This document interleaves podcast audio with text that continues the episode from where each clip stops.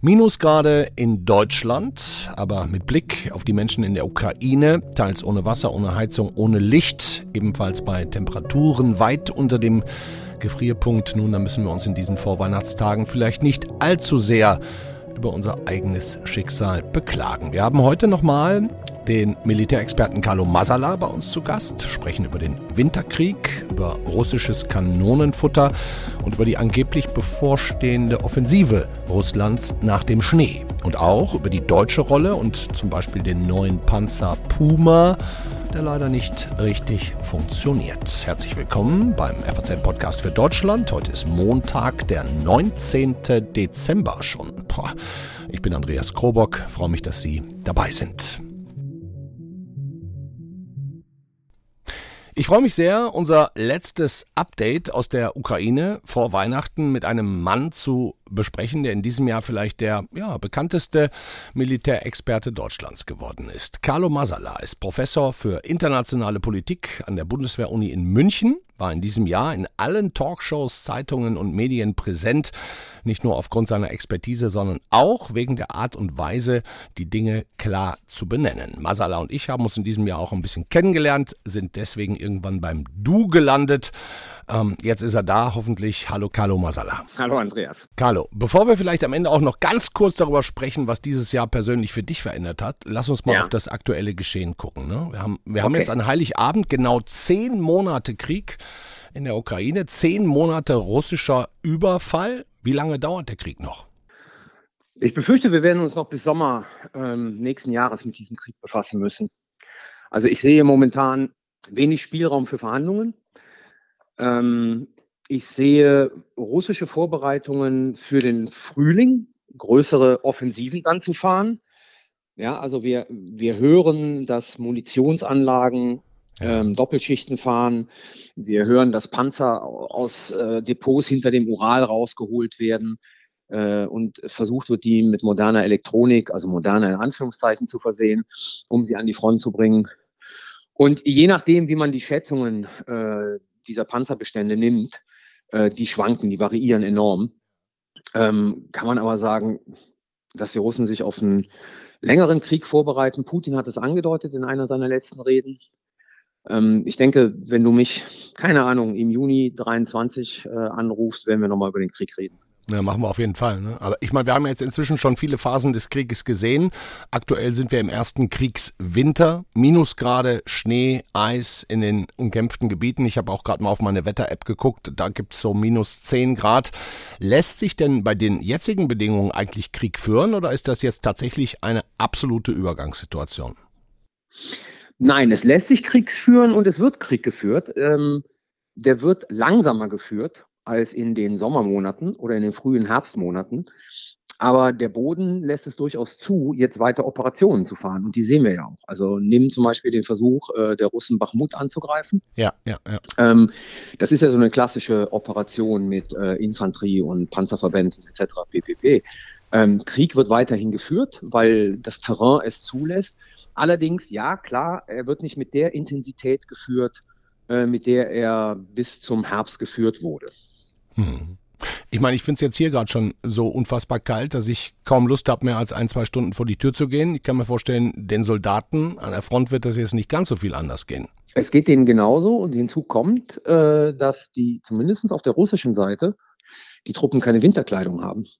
Also das heißt, äh, wir können schon damit rechnen, dass auf der russischen Seite auch sozusagen es Ausfälle gibt, weil dem einen oder anderen ähm, die Zehen abfrieren oder die Hände ja. abfrieren. Also das muss man ganz einfach so sagen. Die, die russische Föderation hat nicht ausreichend äh, Winteruniformen, um, um es mal so grob zu sagen für die Zuhörerinnen, ähm, um ihre Soldaten entsprechend auszustatten. Heißt aber im Klartext äh, schon auch, der Krieg wird nicht jetzt entschieden, es passiert schon auch noch was, aber entschieden wird es erst wieder, wenn es wärmer wird. Ja, also er wird nicht jetzt entschieden und das sehen wir. Also ich meine, es gibt jetzt äh, zwei Teile einer Operation. Die eine Operation ist, die Ukraine im Prinzip in Schutt und Asche zu legen mit Raketen und Drohnen, also kritische Infrastruktur zu zerstören, äh, Städte äh, nicht funktionsfähig ja, mehr die zu, Leute frieren zu machen. In Kiew. Mhm. Genau, die Leute frieren. Ähm, in den Hochhäusern funktioniert das Abwasser nicht richtig. Ähm, all diese Sachen. Und der zweite Teil der militärischen Operation, den sehen wir im Osten, teilweise auch im Süden, aber eher momentan wieder im Osten. Ja, Donbass. Das ja. ist halt der, genau, das ist halt der klassische Krieg, äh, um Territorien zu erobern. Also von Seiten der Ukraine, du hast es auch gerade schon gesagt, Zelensky hat es jetzt gesagt, der Außenminister Kuleba, Verteidigungsminister Reschnikow, unisono, sobald der Schnee weg ist, kommt eine große russische Offensive. Du hast es jetzt auch gerade gesagt, die sammeln irgendwie Munition und, und äh, fahren die Produktion hoch. Ist das denn wirklich realistisch oder ist es ähm, auch einzuschätzen als, zumindest von ukrainischer Seite, als ständiger Ruf nach noch mehr Waffen, nach offensiveren Waffen aus dem Westen? Also ich glaube, es ist beides. Ähm, die Ukraine argumentiert ja, dass auch Angriffe auf Kiew, also Angriffe nicht mit Raketen, sondern mit Truppen, äh, jetzt nicht mehr auszuschließen sind. Das sehe ich momentan ganz ehrlich nicht. Ähm, aber jetzt gibt es natürlich den, den ukrainischen Geheimdienst und die ganzen Geheimdienste, die werden Informationen sammeln. Aber ich glaube, seitens äh, der Ukraine wird sehr stark gesehen. Wir sind ja mit den Waffenlieferungen letzten Endes an so einem ähm, Kipppunkt angelangt. Ne? Ja, ja. Ähm, die ganzen Armeen, die liefern, fragen sich jetzt, was können sie eigentlich noch liefern an den Beständen? Es werden Sachen zugesagt, vor allen Dingen im Bereich der, der Luftabwehr teilweise, die erst noch produziert werden müssen. Ähm, und ich sag mal, Waffen für äh, Offensivoperationen werden weiterhin nicht geliefert. Also das heißt Kampfpanzer und Schützenpanzer. Und da ist es sicherlich auch seitens der Ukraine äh, sozusagen eine Strategie, jetzt nochmal das Bedrohungsniveau hochzuziehen, um den Westen, der so ein bisschen verlangsamt jetzt mit seinen Waffenlieferungen aus den Gründen, die ich gerade dargelegt habe, äh, noch daran zu erinnern, dass dieser Krieg noch lange dauern wird und Möglichkeiten enthält, die wir jetzt nicht absehen und deshalb Waffen weiter konstant geliefert werden müssen. Mhm. Okay, der, der Westen ein bisschen zögerlich gerade, so, so, so kommt es rüber.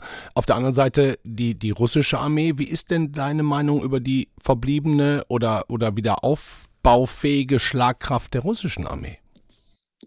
Der Punkt ist, die russische Armee generiert ihre Schlagkraft aus Masse von Masse. Menschen und Material.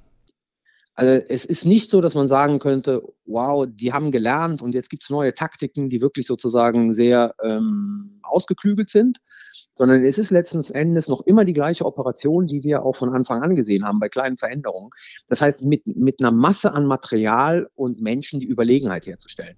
Hm. Und da ist das Problem der Ukraine halt, sie kann dem weder in Masse noch in Material, also weder die Masse von Material noch die Masse von Menschen entgegensetzen. Das heißt, die russische Föderation spekuliert ganz einfach. Ich nenne es immer ein bisschen fälschlicherweise, aber das Bild äh, reüssiert ganz gut äh, sozusagen bei, bei der ähm, weniger spezialisierten Öffentlichkeit, so Wellen, weißt du? Mhm. Wenn du hm. Wellen von, von Menschen rüber äh, schickst, ähm, so viel Gegenwehr kann die Ukraine nicht leisten, als dass sie nicht irgendwann mal äh, sozusagen von einer dieser Wellen überrollt wird. Das sind keine gut ausgebildeten Soldaten. Die bringen jetzt 300.000 äh, Teilmobilisierte dahin, die eine Waffe in die Hand bekommen haben. Wenn ja. sie Glück gehabt haben, einige von denen zwei Wochen gelernt haben, wie sie damit umgehen, und das war's dann. Auf der anderen Seite, und das ist sozusagen der Punkt, wo die Ukraine jetzt gegenhält, werden ukrainische Soldaten in, ähm, in Gefechten, also auf der taktischen Ebene, im Westen ausgebildet. Und die USA hat unlängst angekündigt, diese Ausbildung nochmal zu verdoppeln. Da kommen dann halt, wenn diese Ausbildung zu Ende ist, wenn die an die Front geschickt werden, erfahrene, einigermaßen erfahrene Soldaten hin. Ähm, und das hilft der Ukraine halt sozusagen mit diesen Wellen umzugehen. Hm. Also ich habe jetzt gelesen, bisher sollen etwa 100.000 russische Soldaten gefallen sein, ja. nochmal zwei bis dreimal so viele Verletzte, viel ja. russisches Material äh, zerstört. Man liest jetzt ebenfalls, dass diese, dass die durchschnittliche Überlebenszeit der russischen Frontsoldaten nur ein paar Tage beträgt. Ne? Also diese Söldnergruppe Wagner holt ja angeblich verurteilte Straftäter aus russischen Gefängnissen, schickt ja. die mal direkt als Kanonenfutter genau. an die Front. Ein paar Tage später sind die tot. Also ich, mein, ich frage mich, kann man so einen Krieg gewinnen? Wenn du genügend Menschen hast, ja. Hm. Also so, so zynisch das klingt, aber das ist die russische Strategie. Ähm, dieses, ähm, dieses Dekret zur Teilmobilisierung mit diesem Paragraphen, der ja zuerst nicht abgedruckt wurde und dann veröffentlicht wurde, sieht ja vor, dass es die Möglichkeit gibt, bis zu eine Million Menschen teilzumobilisieren. Ja. Ob die russische Föderation das machen wird, äh, steht jetzt erstmal in die Sternen. Aber du musst dir ganz einfach vorstellen, schick mal insgesamt eine Million Soldaten dann noch an die Front.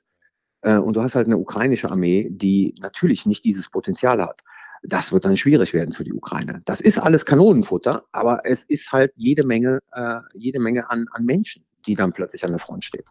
Aber was ist denn da mit der Stimmung in Russland? Ich meine, irgendwann müssen doch die Menschen auch da merken, verdammt nochmal, Putin hat eigentlich gar keinen Plan, sondern schickt uns als Kanonenfutter in den Krieg. Also das können die doch nicht für ewig so aushalten. Naja, bisher war es so und ähm, darauf hat halt äh, das Regime geachtet in Russland, dass in dieser Armee nur die ethnischen Minderheiten kämpfen. Das heißt also, die ethnischen Russen, ich sage jetzt mal so stichwortartig aus Moskau, aus St. Petersburg, deren Kinder oder Väter oder Brüder sind nicht an der Front, sondern es sind die Menschen aus Dagestan. Ähm, und da gibt es natürlich viel Unruhe äh, als die erste Teilmobilisierung war, haben wir ja gesehen, dass irgendwie dreimal so viele Menschen aus Russland abgehauen sind, wie teilmobilisiert werden sollten. Aber solange es nur diese ethnischen Minderheiten betrifft, ist äh, sozusagen die Stabilität in Russland nicht gefährdet. Das wird erst dann problematisch und bislang hat sich Putin äh, sozusagen äh, von dieser Option keinen Gebrauch gemacht und sich da sehr zurückgehalten, wenn diese Mobilisierung plötzlich die ethnischen Russen umfassen sollte. Dann hast du die Anführungszeichen russische Mittelschicht, deren äh, Männer, Väter, Söhne, Brüder plötzlich äh, an, an der Front sind. Ja, das wäre für dich dann der Moment, wo es eher schwierig wird. Da, da wird es schwierig, da könnte es schwierig werden. Das heißt, erstmal ist auch etwa eine Million Soldaten als Kanonenfutter zu verschießen und dann wird es schwierig. Wenn weiterhin nur ethnische Minderheiten mobilisiert werden, ja. Hm. Hat Putin denn eigentlich noch die komplette Kontrolle über diese Söldnergruppen wie Wagner oder auch um diesen Tschetschenenführer Kadyrov? Das ist schwierig zu beantworten, weil wir zu wenig sozusagen über die Stränge der russischen Operationsführung wissen. Ich gehe aber davon aus, dass er, dass er zumindest sozusagen die Kontrolle insoweit hat, als dort diese Truppen nichts machen, was ja, seinen Willen zuwiderläuft. Ja. Und äh, ja, genau, bisher und äh, eigenständige Operationen machen, die auch das normal, die, die, die, die normalen Operationen der russischen Armee behindern. Jetzt muss man aber auch sagen, also Kadyrov und seine Tschetschenen, das ist ja bislang eher so eine Propagandatruppe gewesen. Also da würde ich mal ein großes Fragezeichen dahinter setzen, inwieweit die wirklich aktiv in der Ukraine sind, weil all das, was wir aus den Videos kennen, ähm, wo die sich selber gefeiert haben, das waren alles Fake-Aktionen. Das konnte man relativ leicht erkennen. Wagner ist was anderes, aber Wagner performt ja auch nicht gut. Also der Mythos Wagner ist ja auch schon komplett ja. abgebröckelt. Ja, also ich meine, die holen Leute aus dem Knast raus und schmeißen sie an die Front. Ähm, das ist ja auch, und, und in den Städten, wo sie gekämpft haben, haben sie sich ja auch nicht äh, so überlegen gezeigt, dass sie entscheidende Erfolge feiern konnten. Also insgesamt ist die Performance aller russischen Kräfte da unten, egal ob es jetzt Tschetschenen, Wagner oder reguläre russische Armee ist, eher, sagen wir, seien wir mal zurückhaltend, suboptimal. Hm. Apropos Performance, ich habe jetzt was völlig Verrücktes gelesen. Ähm, um die Stimmung zu heben, soll Putin nun auch zwei sogenannte kreative Frontbrigaden erschaffen haben. Opernsänger, Schauspieler, Zirkusartisten sollen an die Front, um für gute Laune zu sorgen. Wie schätzt du das denn ein? Stimmt das? Also, das ich, ist also der ich, absolute Wahnsinn. Ich höre das zum ersten Mal. Aber ich würde es jetzt auch nicht ausschließen, weil wir kennen ja dieses äh, Truppen-Entertainment-Programm, das die Amerikaner haben. Ja. Also überall, wo die Amerikaner sind, werden ja dann plötzlich in der Regel Country-Sänger oder Sängerinnen. Ja. Äh, oder früher Marilyn Monroe, genau. Oder früher Marilyn Monroe, die dann Konzerte geben. Also ich würde es nicht ausschließen, dass er hier sozusagen eine amerikanische ähm, äh, Truppenbegleitung kopiert. Ob das wirklich die Stimmung heben wird, äh, angesichts der Tatsache, und das ist der Unterschied zu den Amerikanern, dass die Russen halt sauschlecht ausgerüstet sind und sich sicherlich nicht von der Opernsängerin äh, so motivieren lassen, dass sie mit ihrer sauschlechten Ausrüstung dann mit Hurra irgendwie äh, in den nächsten Frontabschnitt und laufen. Und abgefrorenen Zehen. Ja. Und abgefrorenen Zehen. Ähm, das, das wage ich zu bezweifeln, dass das die Moral stärken wird. Mhm. Wenn wir jetzt mal aus ukrainischer Sicht ein bisschen optimistisch sein wollen, Carlo. Woran mhm. würde Putin zuerst scheitern, wenn er scheitert? Am ukrainischen Widerstand oder an der wachsenden Unzufriedenheit des eigenen Volkes? Am ukrainischen Widerstand. Also wir sehen relativ wenig Proteste in, in Russland gegen diesen Krieg. Die werden, meine Russland, das darf man nicht vergessen, hat sich seit dem 24. Februar von einem ähm, autokratischen in einen totalitären Staat verwandelt. Also es ist, es ist mit einem extrem hohen Risiko verbunden für diese Menschen, gegen den Krieg zu protestieren. Äh, und wir sehen, wie die Ukraine seit August beständig Territorium zurückerobert. Ja, ja. Ähm, von daher wird er eher am ukrainischen Widerstand scheitern als an den innenpolitischen Protesten. Ich glaube, die große Gefahr für Putin, ähm, für, seinen, für seine Herrschaft, kommt erst nach dem Krieg, Aha. nicht während des Krieges. Aha. Fürs Aus bitte? Naja, also es, es ist momentan kaum vorstellbar, wie Putin diesen Krieg zu Hause als Sieg verkaufen kann. Ähm, auch wenn er am Schluss diese Oblaste behalten sollte, die er da annektiert hat nach den Scheinreferenten, ähm, ist das ja etwas, was international nie anerkannt werden wird. Und die werden natürlich ähm, riesige Transferleistungen zum Wiederaufbau erfordern. Ähm, wir haben gestern mal ein, ein, das Video, also Point-of-View-Video, das heißt aus der Sicht eines russischen Panzerfahrers gesehen, wie der in Bachmut unterwegs war. Äh, also wenn die Russen Bachmut erobern sollten, dann erobern sie eine Stadt, die in Trümmern liegt, wo nur noch Steine auf dem Boden liegen. Da steht kaum ein Haus. Das muss alles wieder aufgebaut werden. Ähm, das wird also riesige Transferleistungen erfordern in einem Russland, das ökonomisch ohnehin geschwächt ist und auch noch weiter geschwächt werden wird. Ja, und darin liegt äh, sozusagen für Putin nach dem Krieg eine große Gefahr. Mhm. Okay, du hast gesagt, wenn Putin scheitert, dann nicht am eigenen Volk, sondern am ukrainischen Widerstand, also an der Kraft des Militärs. Wenn wir jetzt, jetzt mal andersrum fragen, ähm, woran die Ukraine letztlich scheitern könnte. Ähm, Korrigiere mich, aber mein Gefühl ist letztlich nur an einer abnehmenden Bereitschaft des Westens zu unterstützen. Ähm, Carlo, hast du das Gefühl, die Unterstützungsbereitschaft nimmt tatsächlich gerade ab? Also du hast völlig recht, wenn die Ukraine scheitert, dann scheitert sie daran, dass, er, dass äh, dem, dem sogenannten Westen der lange strategische Atem fehlt. Ähm, Warum? Warum? Naja, weil sozusagen du brauchst in, im, im Westen die Unterstützung der Bevölkerung. Und je länger dieser Krieg dauert, je weniger, je mehr er sich im Osten und im Süden konzentrieren wird, desto weiter weg wird er aus, aus der Sicht der meisten europäischen Staaten sein. Ich rede jetzt nicht von Polen, äh, Mittel- und Osteuropa und den baltischen Staaten, für die ist er noch immer vor der Haustür. Aber schau, schau uns Deutsche an. Als am Anfang Kiew bombardiert worden ist und Lviv, da war so dieses Gefühl, hieß es ja immer, ne, anderthalb Flugstunden von Berlin entfernt. Ja. Ähm, jetzt wird zwar Kiew noch immer unter Raketenbeschuss äh, ist Kiew noch immer unter Raketenbeschuss, aber die Hauptkampfhandlungen finden im Osten und im Süden statt. Und so für den normalen Deutschen ist das ganz weit weg. Hast du das Gefühl, ja? dass das weit weg ist langsam, dass das weiter ja. in Entfernung gerät? Ja, wir sehen es auch an, an, an äh, Zeitungen, wir sehen es auch an äh, den Nachrichtensendern, wir sehen es an den Talkshows. Dieser Krieg spielt keine zentrale Rolle mehr. Er rückt in der Berichterstattung immer weiter nach hinten. Mhm. Und dann gibt es so eine Art Gewöhnungseffekt. Und je, je höher die Kosten werden, die man hier als Deutscher, Deutsche tragen muss für diesen Krieg, desto mehr wird sich, glaube ich, so eine Stimmung bahnbrechen, die sagt, jetzt ist aber mal gut. Hm. Ja, es war okay, jetzt haben sie es nach einem Jahr noch immer nicht geschafft, irgendwie die Russen aus dem Land zu jagen. Jetzt müssen sie sich mal an den Verhandlungstisch setzen und Kompromisse machen. Ich glaube, das ist das eine. Und das zweite ist, es verlangsamt sich ein bisschen, weil, wie ich gesagt habe, es stellt sich jetzt die Frage, wo kommen eigentlich diese Waffen her, die wir liefern? Ja, ähm, und selbst in, der, in, der, äh, in den amerikanischen Streitkräften fängt die Diskussion an, wie viel können wir eigentlich noch abgeben, ohne uns selbst zu schwächen. So. Das heißt, was wir, was wir haben müssen, ist einen langfristigen Plan, wie wir Produktion erhöhen, wie wir Produktion für uns und für die Ukraine erhöhen. Ähm, und da sehe ich momentan, ich sehe zwar den politischen Willen, aber ich sehe noch nicht die konkrete Umsetzung. Und deswegen befürchte ich, dass wir, dass es uns an diesem langen strategischen Atem fehlen wird, den es in dieser Auseinandersetzung braucht, um die Ukraine sinnvoll und planmäßig so zu unterstützen, dass sie äh, weiterhin eine Chance hat, gegen die russische Invasion zu bestehen. Hm. Klingt jetzt für mich ein bisschen so, als würdest du eher darauf wetten, dass wir niemals einen Leopard-Panzer in die Ukraine liefern. Ich bin, also ich, ich sag mal so, es, es, gibt, es gab vor einer Woche die Ankündigung der Slowaken, äh, MiG-29 zu liefern. Ja. Ähm, das sind Kampfflugzeuge. Das wäre sozusagen, die Polen hatten das schon mal versucht und sind krachend gescheitert. Da muss man auch sagen, das war von den Polen schlecht gespielt, ist egal. Ja. Seitdem war die Diskussion Kampfflugzeuge keine Diskussion.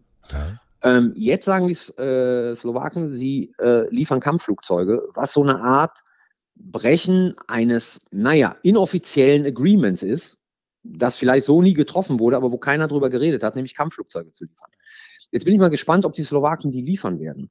Das könnte natürlich so eine Welle auslösen, wo man sagt, naja, wenn wir jetzt Kampfflugzeuge liefern, dann können wir auch Main Battle Tanks liefern. Der Punkt ist folgender. Scholz hat eigentlich natürlich völlig recht, wenn er sagt, wir Deutschen können das nicht alleine machen. Ähm, es bräuchte jetzt ein, zwei andere europäische Staaten, die sagen würden, hey Bundeskanzler, wir liefern auch. Ja. Und dann haben wir eine europäische Initiative. Und dann müsste sozusagen Scholz Farbe bekennen. Weil dieses Diktum, keine Alleingänge, kann ich nachvollziehen, aber in dem Moment, wo zwei, drei andere Staaten noch Leos liefern würden, egal ob eins oder zwei, da, mögen sich die Fachleute drüber streiten, ähm, dann gerät natürlich die deutsche Position, keine zu liefern, in eine absolute Defensivlage. Und dann könnte es sein, dass die deutsche Position kippt. Dann haben wir eine neue Situation. Hm. Ich meine, du hast gerade gesagt, alle gucken auch im Moment schon darauf, meine Güte, wie viel Verteidigungsfähigkeit haben wir eigentlich gerade selber noch? Ähm, genau. Jetzt, jetzt, haben wir Deutschen ja diesen tollen Panzer Puma gehabt. Da haben wir ja. jetzt in den letzten Tagen gesehen, die sind alle kaputt oder zumindest nicht ähm, irgendwie einsatzfähig. Was ist denn da schon wieder schiefgelaufen? Also ich sag mal so, ich bin mal gespannt. Heute gibt es ja, ähm, wo wir sprechen, glaube ich auch zu diesem Zeitpunkt, gibt es ja eine Beratung im Verteidigungsministerium so wie es momentan aussieht, aber ich sage das mit aller Vorsicht, weil alle Fakten einfach noch nicht klar sind, ja, ist es so, dass ähm, keine Ersatzteile ähm, geliefert wurden. Und zwar Na, herzlichen Glückwunsch. oder andersrum, die Lieferung von Ersatzteilen abgelehnt wurde. Ja? Abgelehnt. Also so nach dem Motto ist nicht notwendig. Ja? Von Seiten der Bundeswehr. Von Seiten der Bundeswehr, genau. Ja. Also von Seiten sozusagen dieser Division, vielleicht nur von, von der Kompanie, das weiß ich alles nicht, ja, wie die Meldeketten waren und wer darüber entschieden hat. Aber das ist sozusagen, was moment, wie es momentan aussieht. Also dann ist es klar, dass so ein Puma, bei dem ohnehin sich die Frage stellt, ob der für LVBV, also Landesverteidigung und Bundesverteidigung, so der beste Panzer ist. Aber die Entscheidung ist schon gefallen, ne? mhm. ne? soll der mhm. Puma sein. Mhm. Ähm, dass der Puma dann halt nach ein paar Tagen so beansprucht war und mit Fehlermeldungen ähm, voll war, dass der einfach nicht mehr benutzt werden konnte. Wahnsinn. Wie viel Geld haben wir dafür ausgegeben? Äh, Milliarden. Und ich glaube, letztens ist sogar nochmal eine Milliarde bewilligt worden für die Instandsetzung des Pumas. Also äh, er ist, glaube ich, mit 17 Millionen der teuerste Panzer, äh, den es momentan auf dem 17 Millionen pro Stück. 17 Millionen pro Stück, genau. Hört sich jetzt nicht nach einer Erfolgsgeschichte an. Naja, momentan sieht es so aus, als ob da handwerkliche Fehler gemacht worden sind. Wie gesagt, ich bin da sehr zurückhaltend. Ich würde ganz gerne wissen, sozusagen, was heute irgendwann mal als offizielle Erklärung kommt. Aber es sieht wohl so aus, dass er, dass er ähm, wirklich klassische handwerkliche Fehler gemacht worden sind, weswegen jetzt 18 Pumas nicht einsatzfähig sind. Das Problem, das dabei existiert, ist, dass die Deutschen versprochen haben, ab 1. Januar die, äh, ich mal sagen mal so, die schnelle Einsatztruppe der NATO zu stellen für ein Ja, Jahr. genau. Ja. Ähm, und jetzt haben wir, was haben wir heute? Den 19. Dezember.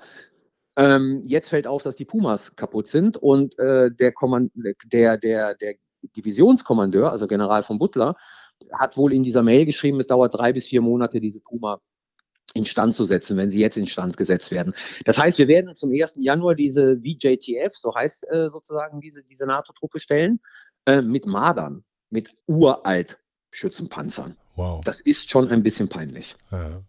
Okay, ähm, vielleicht nochmal ganz zum Abschluss. Wir sehen sowohl im Westen als auch in Russland geht die, gehen die Vorräte an Waffen, an Munition, an neuer Technik so langsam, aber sicher zu Neige.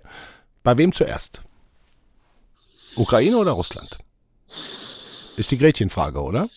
Das ist die Gretchenfrage. Und wenn wir nicht sozusagen jetzt wirklich ähm, enorme Anstrengungen unternehmen, Produktionslinien hochzufahren, dann werden es die Ukrainer sein, bei denen zuerst das Material ausgeht. Und da vor allen Dingen die Munition. Hört sich nicht gut an. Ich habe leider Gottes in diesem Jahr kaum ein Interview gegeben, das ich sozusagen on a happy note beenden konnte. Hm. Carlo, ich würde gerne mit dir eigentlich noch ein bisschen über dich quatschen und was dieses Jahr so alles auch für dich persönlich gebracht hat, aber ich sehe mit Blick auf die Uhr, wir haben keine Zeit mehr. Dein, dein Flieger geht gleich, du hast die nächsten ja. Termine. Ich sag dir ganz herzlichen Dank, nicht nur für diese Sendung jetzt, sondern auch für alles, was du in diesem Jahr beigetragen hast. Das war sehr erhellend. Ich danke dir, Andreas. Dankeschön, Carlo Masala. Bis demnächst.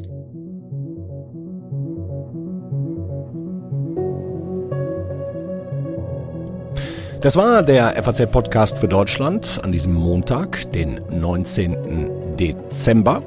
Das war auch der letzte Podcast aus dem alten Gebäude der FAZ hier in Frankfurt in der Hellerhofstraße, wie Sie vielleicht schon mitbekommen haben. Wir ziehen um. Ich habe hier schon die ganzen Kisten um mich rumstehen. Morgen der große Umzugstag. Ab Mittwoch sind wir dann im neuen Gebäude im Frankfurter Europaviertel am Pariser Platz 1. Viele Kollegen sind auch schon drüben eingezogen. Wir dann ab übermorgen. So, das war's für heute. Ihnen einen schönen Montagabend oder einen schönen Dienstag, wann auch immer Sie uns hören. Machen Sie es gut. Ciao.